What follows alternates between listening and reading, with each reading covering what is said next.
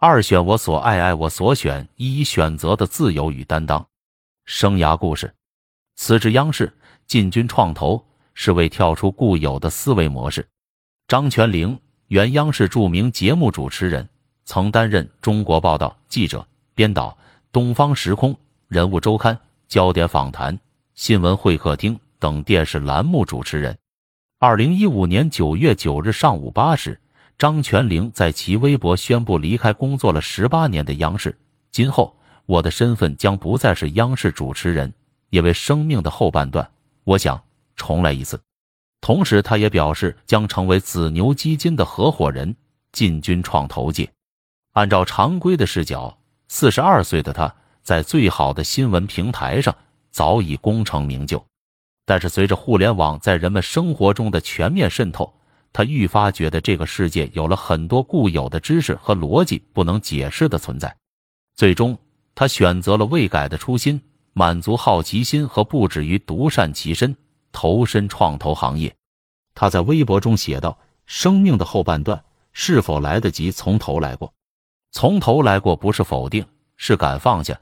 最难放下的还不是名利，不是习惯的生活方式，而是思维模式。”我想。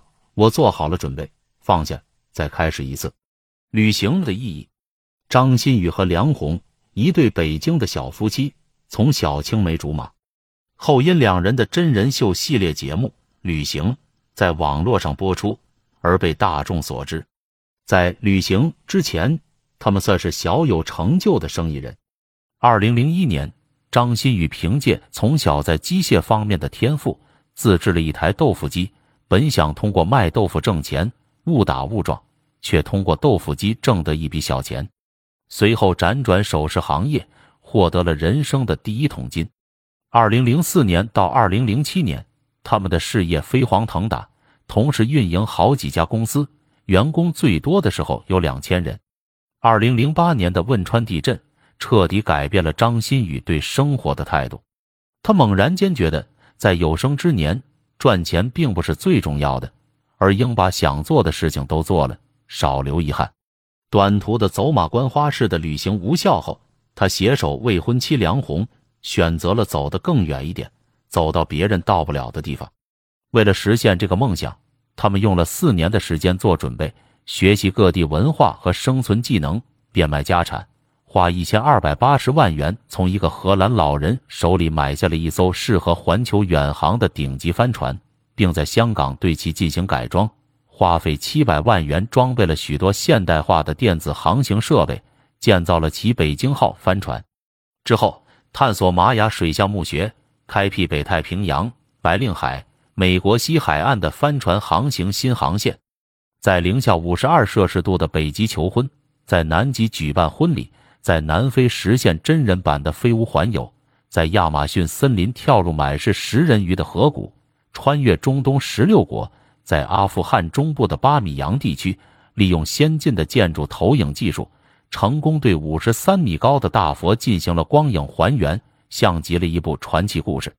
自二零一二年起，这对七零后夫妻毅然放弃珠宝连锁企业总经销商的事业，相伴去了全世界最危险。最独特的地方，张馨予坦言，在没有走出国门之前，顽固，对很多事情不屑一顾，庸俗，只懂得赚钱，碌碌，不知道生活在何处，无助，想改变不知从何开始。但是旅行改变了这一切，不仅成为他人生的一剂良药，也使他重新找回了自己。不管是张泉灵还是张馨予、梁红这对夫妻。都勇敢地做出了生命中重要的选择，也用自己的努力承担了选择背后的喜怒哀乐，因为他们都坚信世界上根本就没有正确的选择，唯有努力才会使当年的选择变得正确。生涯知识：工作世界的多元化选择，从工业一点零到工业四点零，从全球化一点零到全球化三点零，从创新一点零到创新二点零。变化成了这个世界不变的主题，随之而来的便是全球化的企业网络、劳动力市场的风云更迭，以及劳动者个体在每个当下的选择多元化、组织多元化。如今，人们发现自己可以选择在各种不同类型的组织中工作，可以在不同类型的组织中更换工作。从类型上来说，有政府部门、国有企业、科研院所、学校、事业单位、跨国企业、私营企业、公益组织。从组织大小的角度来说，有大型组织、中型组织和小型组织。从组织结构上来说，有自上而下实行垂直领导的直线制，有为增加组织快速反应能力而实行的扁平化，有分级管理、分级核算、自负盈亏的事业部制。也有在垂直制下，可按照产品或项目而进行机动、灵活组织、遣散的矩阵式组织，更有被誉为全球第一 CEO 杰克·韦尔奇在美国通用电气 GE 公司创造的无边界组织模式。各种组织各有优劣，这个世界正为人们提供多样化的工作选择和机会。工作场所多元化，工作场所也随科技的创新变得多元化。工业革命时期，每一条流水线上的工人都要坚守在自己的工作岗位上，不能私自走动或离开。但是，随着机器的自动化程度逐步增加，人的体力劳动被逐步解放，知识性工作者正逐步成为主体族群，其工作场所也随之多元化。很多人可以打破时间、地点的限制，选择远程办公，居家办公就正在成为一种时尚。销售。猎头等职业从业者没有了固定的办公场所，在家里、在客户处、在咖啡馆，连上互联网就能处理公司事务，甚至在家穿着睡衣就把工作处理掉，而不用再早起赶车去公司打卡。而对于一些走上国际化道路的企业来说，分支机构、合作伙伴遍布全球，不同地区、不同时区的大量业务随时往来，伴随而来的是人员频繁外出。出差、异地办公更是大行其道，MO 组 （Mobile Office） 便是一个新型的典型群体。他们装备豪华，居无定所，四海为家。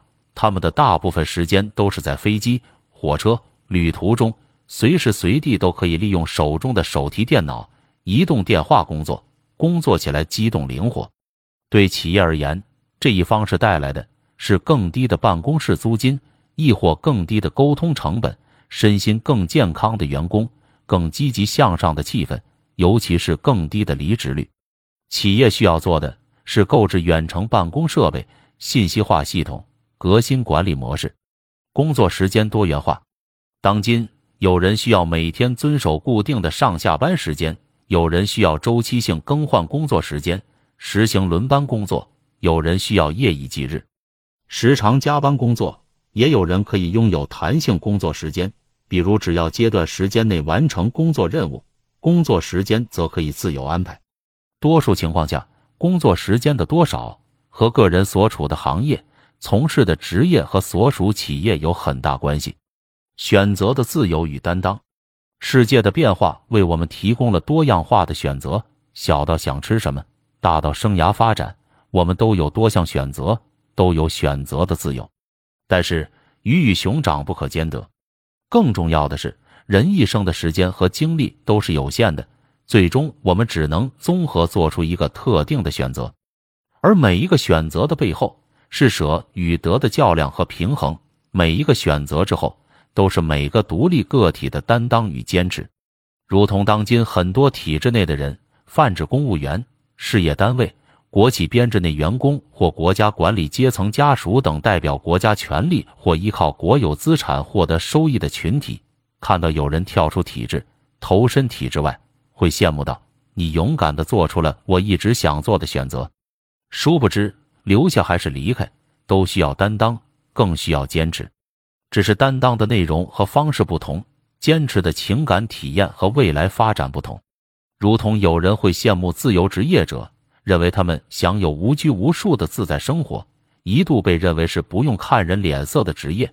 但是随着人们对这一职业的进一步了解，才发现所谓的不用看人脸色不过是妄言。激烈的竞争下，没有足够实力、没有组织支撑的个人会更加无力、无助，迫于生存压力，所谓的看人脸色恐怕也会成为常态。如果以为自由职业者过于率性而为，恐怕离不自由也就不远了。我们在当前的学习以及大学专业的选择上，同样拥有自由，更同样需要担当。择己所爱，爱己所择是一种很好的诠释和解决之道。即使做不到爱己所择，也需要为选择负责，更为自己负责，努力寻找解决之道。如同我们在新高考政策下，需要按照六选三或七选三选择选考科目。虽然众高校会公布各专业的选考科目要求，但是政策同样规定，选考科目符合一门即可报考，甚至有的专业不限制选考科目。那么对我们来说，选择更容易取得高分的科目组合，还是根据自己的兴趣、特长，选择利于日后大学专业学习的科目组合？两种选择各有利弊，需要的是在不同阶段付出不同的努力。再次提醒：选择很重要，但是选择之后的担当、坚持更重要。探索活动，退学男孩刘立早，一九九八年，他第一次参加高考，被浙江大学化学工程系录取。二零零二年，他获得学士学位，并被保送到清华大学化学反应工程专业，直接攻读硕博研究生。二零零三年，他从清华大学申请退学。同年。他第二次参加高考，并被清华大学建筑系录取。面对面栏目对他进行采访时，想了解促使他下定决心做这个决定的原因。他回答道：“我觉得这个是个人的一个选择，个人的行为没有必要说。而且在国外这种事情很平常，虽然可能在国内会少一点，其实国内也有，只是说无非就是不是清华的。”在别人眼中可能会很特别，但是我自己觉得不会很特别，因为我觉得这样的选择对我来说是一个比较合理的选择。因为如果说是读化工的话，我可能这一辈子就要走一条我完全不感兴趣的道路。我花五年的时间能够找到自己比较感兴趣的专业，我想还是比较幸运的。对于记者的提问，如果说有很多人会效仿你，你会对他们说什么？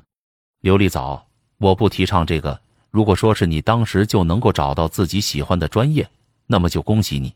你在高三的时候，你是幸运者，你能够选择自己认为正确的一条道路走。如果说你没有，那么你应该尽早的找到这样一条路，不要像我这样。他还说，我重新参加高考不是在儿戏，我是在做一个很慎重的决定，而这个慎重的决定是我经过深思熟虑之后才得出来的结论。我觉得建筑会是我的终身职业，它是我以后的发展道路。但是我刚才说过了，我不会去在乎我到底能取得多少的成果，我不会觉得我现在已经一门心思钻在建筑里面去了，我就一定要在它里面有怎么样的一个作为。人活着的时候，应该是尽情的享受自己的这种状态，自己的生活不应该是为了什么生计，为了什么名誉，为了什么成就而活着。而应该为了自己的爱好，为了自己所追求的东西，为了自己每天都能开心快乐。选自刘立早，选择放弃，请思考：如果刘立早当年没有选择硕士阶段退学，重新参加高考，他现在会是怎样？如果你是他，你会做出怎样的选择？拓展知识，生涯发展阶段及任务。生命是持续不断的过程，生涯发展。是一个纵贯一生的过程，正如华人生涯领域的大师金树人老师所言：“个体的生涯发展历程是踏在接二连三的位置上前进，每一个现在的位置都受到过去位置的影响，也是未来的位置的预先准备。这些位置是依序发展的。”美国生涯发展理论的集大成者舒伯 （Super） 提出的生涯发展理论。即指出，每个人都会经历成长期、探索期、建立期、维持期和卸任期等五个阶段，每个阶段都有其独特的发展任务。一、成长阶段，零至十五岁，发展特点：儿童开始辨认周围的事物，并逐渐意识到自己的兴趣及职业相关的一些基本技能。发展任务：发展自我概念和对工作世界的正确态度，并了解工作的意义。二、探索阶段。十五至二十五岁，发展特点：青少年开始通过个人尝试自己感兴趣的一些职业活动，对自我能力、角色及职业进行探索。职业倾向趋于某些特定的领域，发展任务、发展相关技能，使职业偏好逐渐具体特定化，并实现职业偏好。三、建立阶段：二十五至四十五岁。发展特点：个人开始尝试选择适合自己的职业领域。这个阶段的人是最有创造力的时期。发展任务：在适当的职业领域稳定下来，巩固地位并力求晋升。四、维持阶段。四十五至六十五岁，发展特点：个人通过不断努力来获得自己职业生涯的发展和成就，并逐渐能在自己的领域占有一席之地。发展任务：维持现有成就与地位，更新知识与技能。五、退出阶段：六十五岁以上，发展特点：由于生理及心理技能日益衰退，个人职业角色的分量逐渐减少。并开始考虑退休及享受自己的晚年生活，发展任务，减少在工作上的投入，计划安排退休生活。站在生涯发展全程化的视角，高中阶段正处在探索期的试探期。十五至十七岁，主要发展任务即在于职业偏好的逐渐具体化，个体对其需要、兴趣、能力与机会有了暂时性的认识和决定，并且会在幻想、讨论。课业和日常活动中细加考量和澄清，并初步考虑未来的职业领域和层次。此外，我们还需要根据各方情况为自己选择升学路径：国内读书还是国外读书？研究型大学还是应用型大学？还是高职高专？国内高考制度下，我们还担负着努力学习、提高学习成绩，为自己争取更大选择权利和范围的责任。承担着需要学会选择、担当选择的使命。课后作业一：站在生涯发展全程的视角，请用几个形容词描绘一个发展良好的高中生应该具备哪些特点。生涯主题命题作文，高中阶段必做的十件事。